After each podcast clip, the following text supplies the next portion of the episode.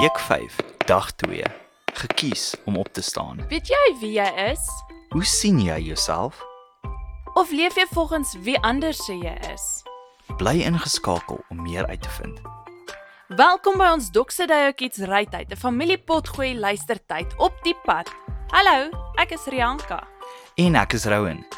Ek weet wie ek is. Ja, ek is 'n kind van God. Ek is gekies deur God en vir God. Ons luister na wat Rowie met ons wil deel vandag.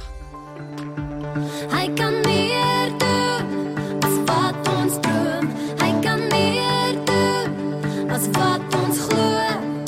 Jesus is die weg, die waarheid en lewe. Wanneer jy besluit om Jesus te volg, word jy 'n nuwe skepping. Die ou jy word vervang met die nuwe jy in hom. Jy is uitverkies deur God vir 'n tyd soos die om op te staan in die waarheid van God se woord.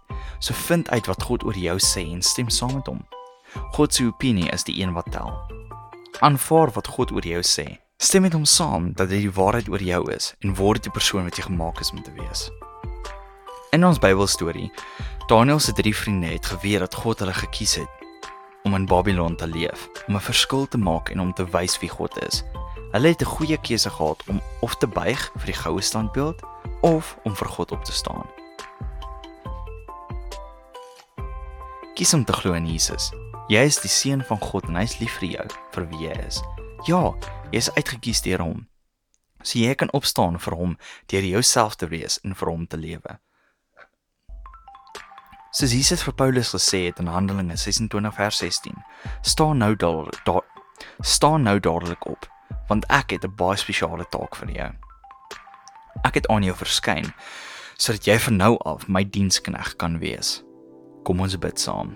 Dankie Here dat U my gekies het om in hierdie Dankie Here dat U my gekies het om in hierdie tyd U kind te wees.